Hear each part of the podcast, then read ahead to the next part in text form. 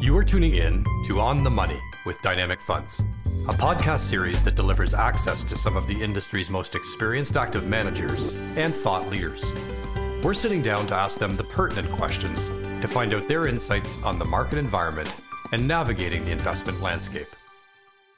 Welcome to another edition of On the Money. I'm your host, Mark Brisley. Today's historically low traditional fixed income yields create several challenges for investors.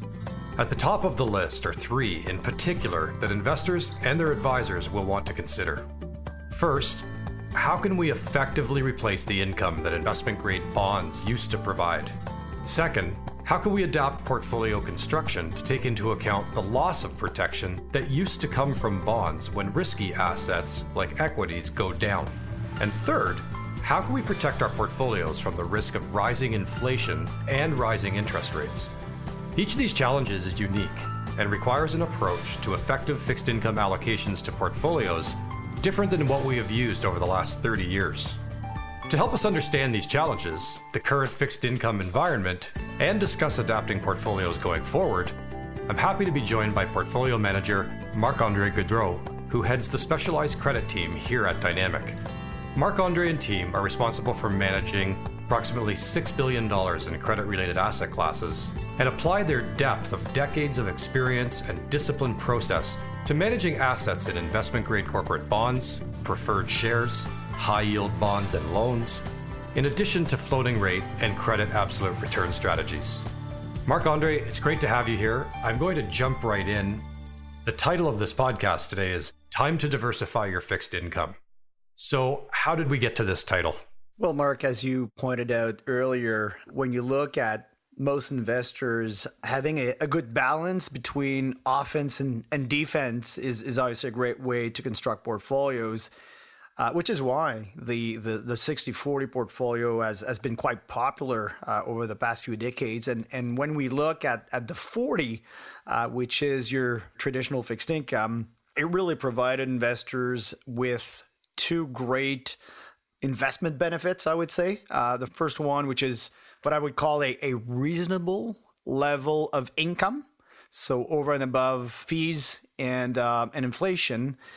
Uh, and the second benefit uh, has been basically a portfolio hedge against what I would call kind of a economic disasters where the 60s, so equities uh, will go down significantly. Uh, so basically providing capital gains, which basically are used to um, buy back or rebalance um, equities at lower levels. So, so really, those have been the two main benefits of the 40 over the, the past few decades. And, and when we look at the facts today, uh, basically today's environment, and, and we run scenarios about the future, and, and especially following the the unexpected global pandemic recession of, of 2020, uh, we believe that those two investment benefits um, have probably a, a, low probability of delivering uh, future returns similar to what they have done in the past. So, so this is why I guess uh, we we came up with the um, uh, the title of, of today, which is "Time to Diversify Your Fixed Income." So, diversification going forward, in our mind, uh, will be even more important than before.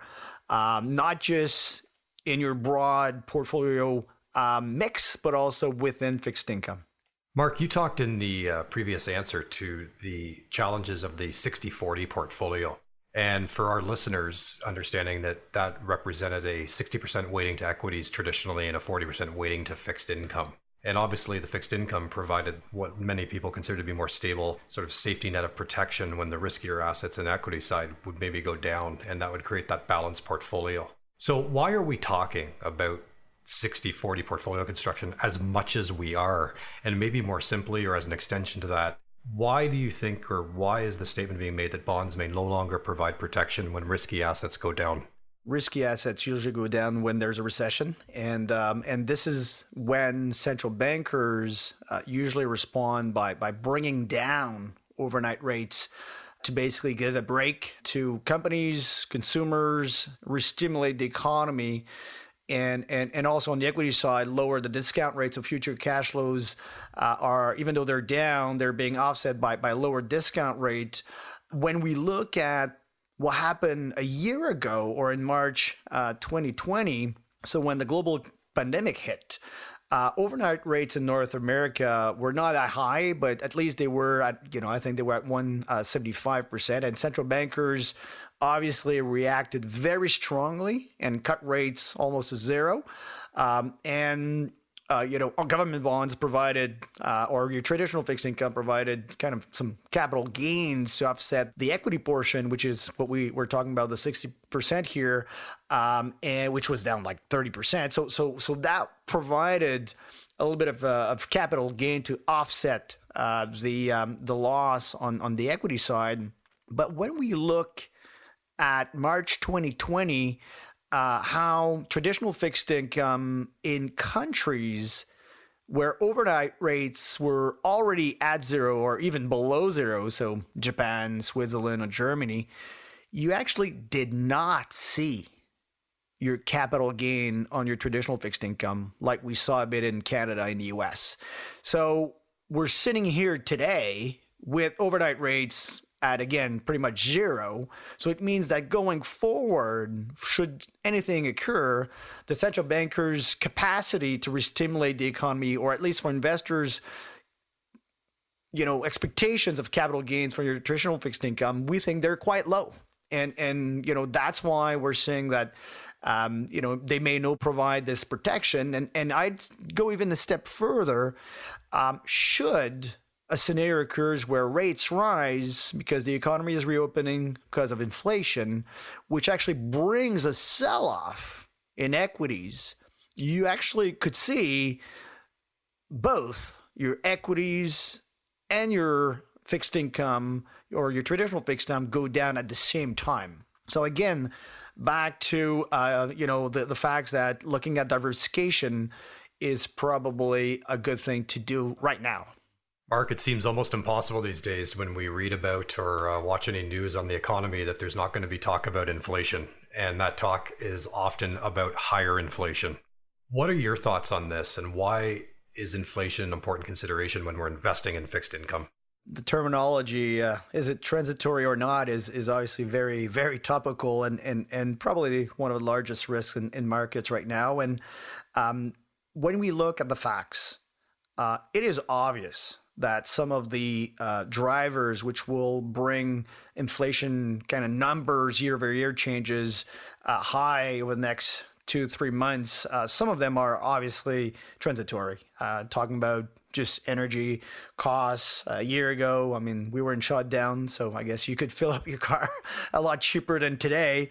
Um, but but there are in our mind potential for long-term implication of you know all of these stimulus that we're seeing out there from a monetary standpoint, fiscal standpoint, uh, and also kind of implication or, or, or side effects or long term effects of the uh, global uh, pandemic that we've seen. And in and bigger picture, I'd say that the odds of seeing the on the inflation side the two tails, the two tail risks. So um, deflation versus high inflation those two tail risks, in my mind, uh, they've gone up. Uh, on the uh, you know deflation side, I think we still have issues or, or very strong uh, momentum from demographics, any technological uh, advances, and the huge amount of debt in the system. So those are are obviously bringing down or increasing the odds of, of deflation basically in the future. But on the opposite side, on the hyperinflation side, uh, again, you you have there the unbelievable wartime fiscal stimulus deficits uh, that we've we have not seen in generations. There's the the very weird uh, phenomenon whereby you have a global recession, but disposable income is actually up, uh, and there's huge pent up demand. You've never really seen that, and you know this will lead to uh, very strong uh, reopening um, economic activity. And maybe one thing investors might not fully appreciate, but this kind of desire to focus on on improving, uh, you know, any environmental issues. Um, if we're, we're we're really true about it, this will increase uh, inflation in the future. So there's a cost uh, attached to it. So so again, looking at the the, the both tells, uh, we think you know both have gone up, and, and in reality, what what is the probability that central bankers and government um, pull out all of these stimulus at the perfect timing, such as the economy, you know, has a long term growth trajectory, so not too hot not too slow. We think it, the odds are, are that it, you know, it might not play that way. Uh, and the Fed basically wants investors to believe that it's going to be transitory. And then that they have the tools available to uh, to be dealing with it. But if I mean, we'll we'll see. Only only time will tell if if, if that's going to play out. And I I really like to um, try to compare the unbelievable size of the fiscal stimulus uh, at least in North America, and I'll focus here on the U.S. But but uh, Larry Summers, not not that long ago, tried to compare uh, the level of fiscal support in the U.S. comparing. Uh, the last recession, so 2009, uh, 8 and 9, and then, you know, 2020 and 2021. And basically, he looked at the output gap in the economy and and based on his work, uh, you know, there was a output gap that was negative uh, in 2008 and 9, about 80 billion a month. So basically, running 80 billion a month lower or below the long-term trend. So really tough time. And the stim- the fiscal stimulus at that time from from Obama was actually 40 billion a month. So so roughly offsetting half of the shortfall. Fast forward today in the US, the output gap is about 30 billion a month and obviously we're reopening so this is shrinking every month and and we're probably going to be flat this summer. Uh, but the the fiscal stimulus is is 150 billion so it's basically five times more than the shortfall, which is why, you know, uh, as now facts have changed. I mean, we have the vaccine, it's highly effective, and then we're reopening. Um, you know, it might push the economy to really overheat, at least in the short run. So, so those are the facts, uh, and this is why the long-term impact of inflation is very, very important, especially obviously for fixed income. Yeah, and Mark, there's not going to be a question or a, or a conversation around inflation without a, a, similar conversation around rates. And I'm curious as to your thoughts on the impacts, you know, short and medium term of a higher inflation environment on rates, and what might happen to traditional fixed income investments if rates do in fact increase.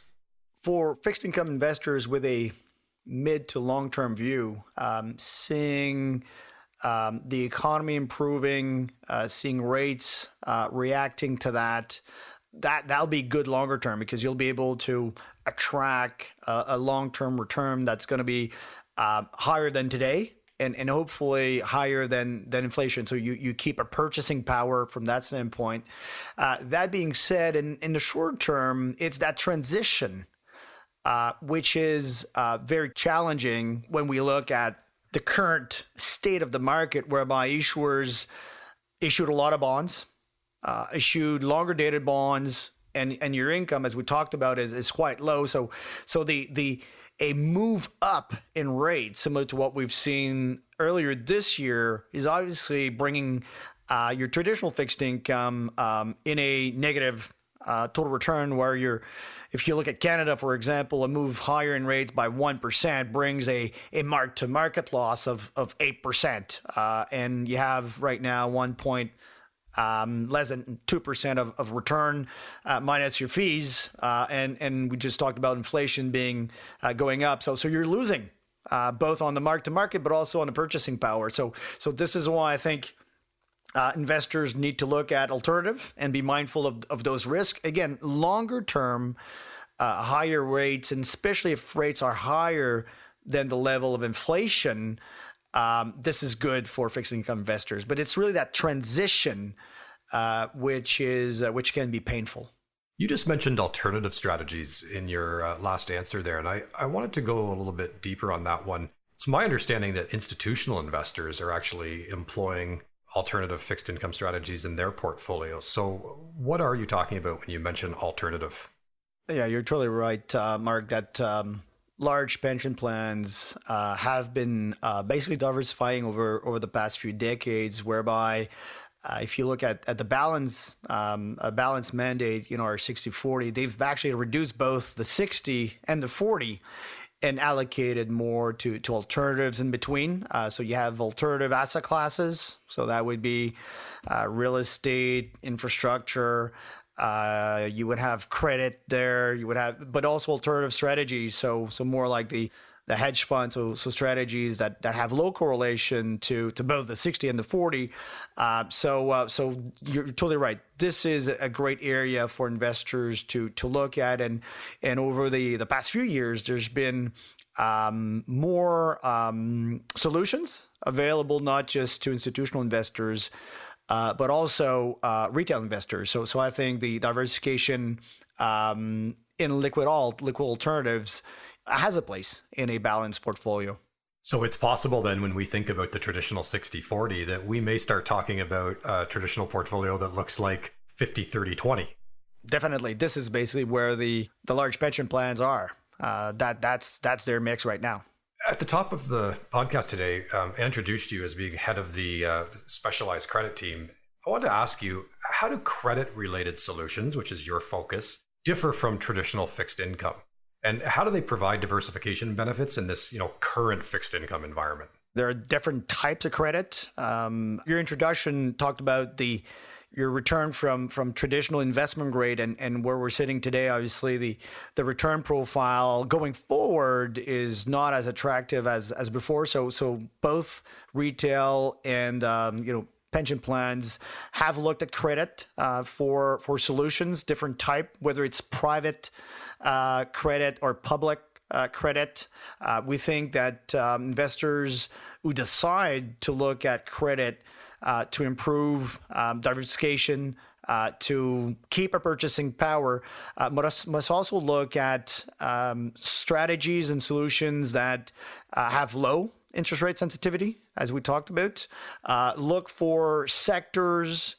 Uh, an allocation to sectors uh, which will benefit uh, from a reopening of the economy, and probably look at being active as well. Uh, so, uh, so those are, uh, I'd say, the the items uh, that investors uh, who decide to look at credit uh, should be focusing on when it's time to allocate to um, to credit to improve diversification.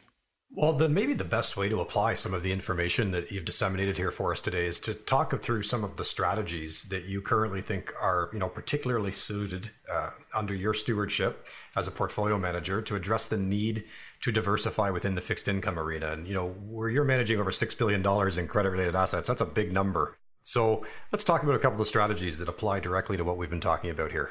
Yeah, the the strategies that I'm going to talk to you about are obviously strategies that we think are very suited now um, so would have lower or low uh, interest rate sensitivity uh, while providing investors with a uh, reasonable return um, uh, profile. So the first one, which is actually an alternative strategy, uh, so so um, the dynamic absolute return um, credit uh, strategy, strategy that was launched over seven years ago.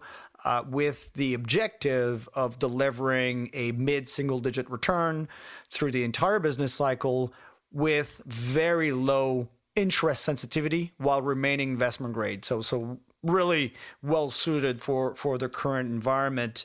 Uh, and when we look at the the strategy, so how the strategy performed.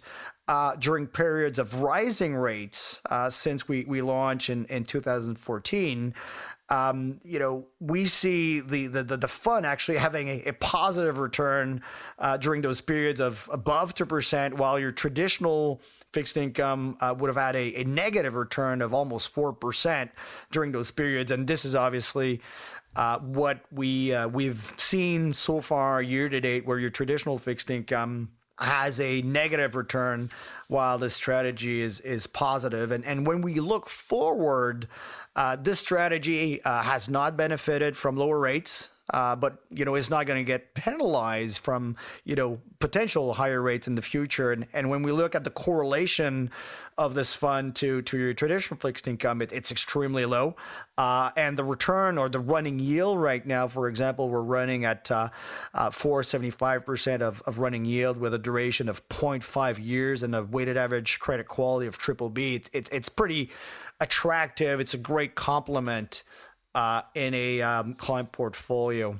The second solution um, that is a great um, place to to invest today is is what we call uh, the crossover space, and and really the crossover space means the lower bound of investment grade, so that would be triple B, and the higher quality of high yield, which will be double B. So this is a very niche, uh, unique uh, product. This is uh, uh, the sweet spot in my mind for for fixed income investing. It's it's where you're you're getting the the most bang for your buck, if you want, where you get the most return per unit of volatility. So whether it's interest rate volatility or credit spread volatility, uh, and you're not taking on default risk which would be the triple C's and single B. So very sweet spot for for investing. You can basically um, accomplish a high yield uh, like return or equity like return for that matter with with uh, you know a third less volatility uh, and and as we look forward we think this is another place uh, where investors can look at to uh, to improve diversification uh, in portfolios. Uh, the third solution, uh, which basically going down um, further, if you want, in in the um, in the credit market, where you look at uh, you know high yield um, and and and leverage loans, um, those obviously benefit a lot more from the, the economic reopening uh, than than from the interest rate sensitivity. Uh, when we look at the facts, we look at the quality of the that market uh, over the past uh, few decades, we've we actually we've never seen such a strong um, credit quality underneath. If you look at what happened last year, is is with the unexpected uh, global recession, uh, you've seen uh, the weaker credits defaulting. Uh, you've also seen some triple Bs um, companies being downgraded to high yield. Uh, and those companies, as the economy reopens, are, are restarting uh, to um, um, to improve uh, their margins. Uh, we call them uh, fallen angels. Um, so so the, the, the quality today is, is very very high. Uh, defaults uh, will will continue or should continue to remain low and to go down as the economy reopens. rates remain low. companies are having access to capital markets. Uh, so we expect the default risk to remain quite low for the foreseeable future, or seeing the odds of a recession uh, quite low. So so that's another area for investors to to look at. Obviously, valuations uh, are reflecting kind of a, a reopening, uh, but are still great uh, sectors, issuers uh, that provide a pretty good return profile um, um, over and above uh, inflation. So, so we do think that um, this is another area that investors should be looking at. And the fourth strategy uh, is Canadian preferred shares. Um, there are three main drivers um, that, in our mind, dictate the asset class returns. Um, there are uh, the, the credit risk, the subordination risk, so the odds of seeing a, a recession, uh, which we think um, the odds are quite low right now. Uh, the second driver of the asset class is is basically short term uh, interest rates as I mentioned before, with rates already at, at very low levels, the fact that we have uh, the vaccine, the economy is reopening, we think that the odds are that the central bankers uh, look at increasing overnight rates um, uh, over the next few years. So the asset class like to see higher rates because your coupon is resetting um, every five years. Uh, so if if the overnight rates uh, and and short term rates are higher, well, your your cash flow is going to go up.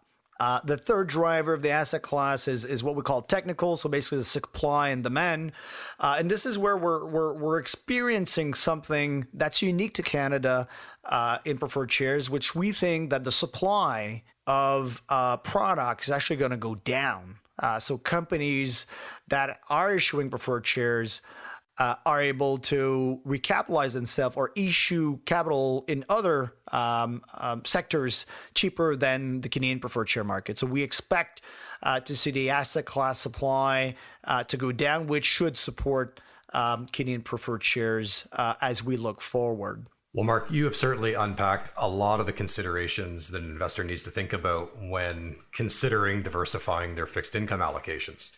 There is another consideration I'd like to talk about, and, and that's how to choose what type of allocation you're making within your fixed income portfolio. And that's whether we're looking at a more passive overlay or an active management approach.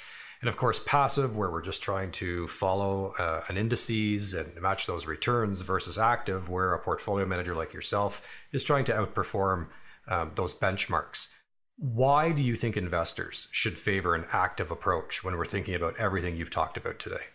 Again, we, we've been doing this for, for a number of decades now. And, and I think in less liquid markets, so i.e. not equities or, or US S&P 500, um, the odds of active managers to outperform passive strategies are just higher.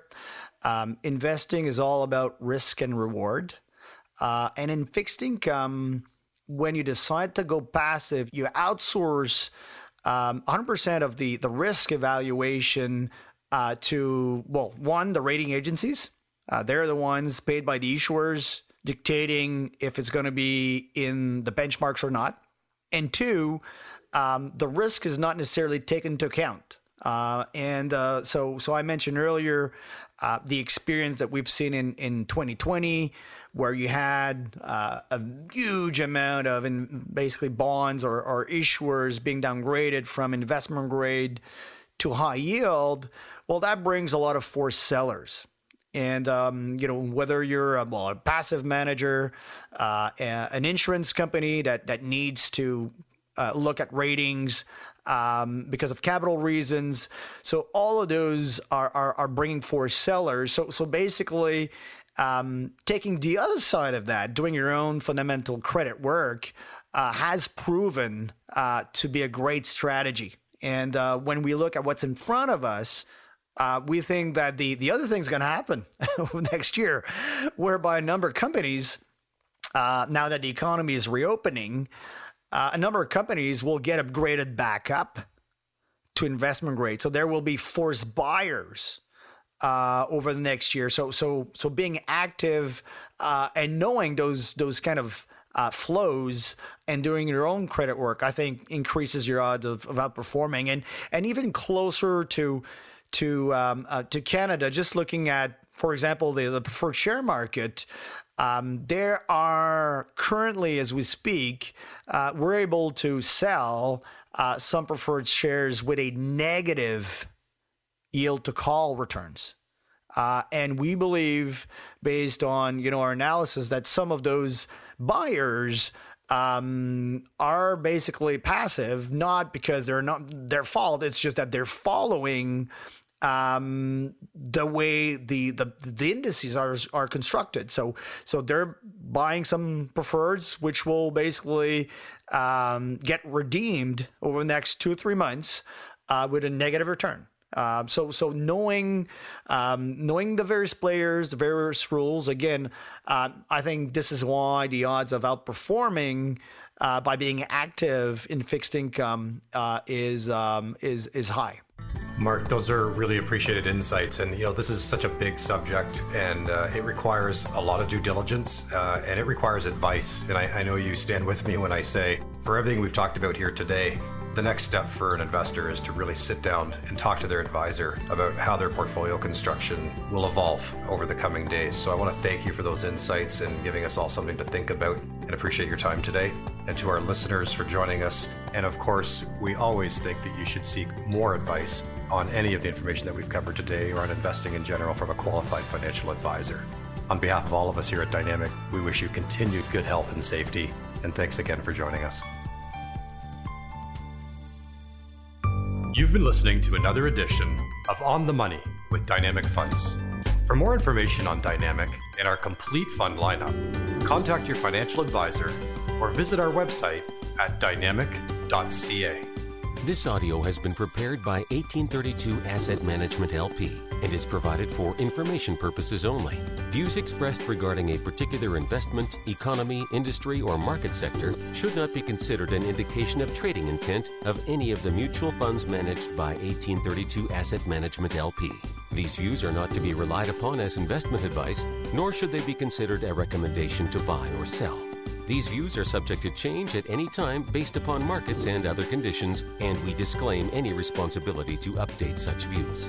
To the extent this audio contains information or data obtained from third party sources, it is believed to be accurate and reliable as of the date of publication.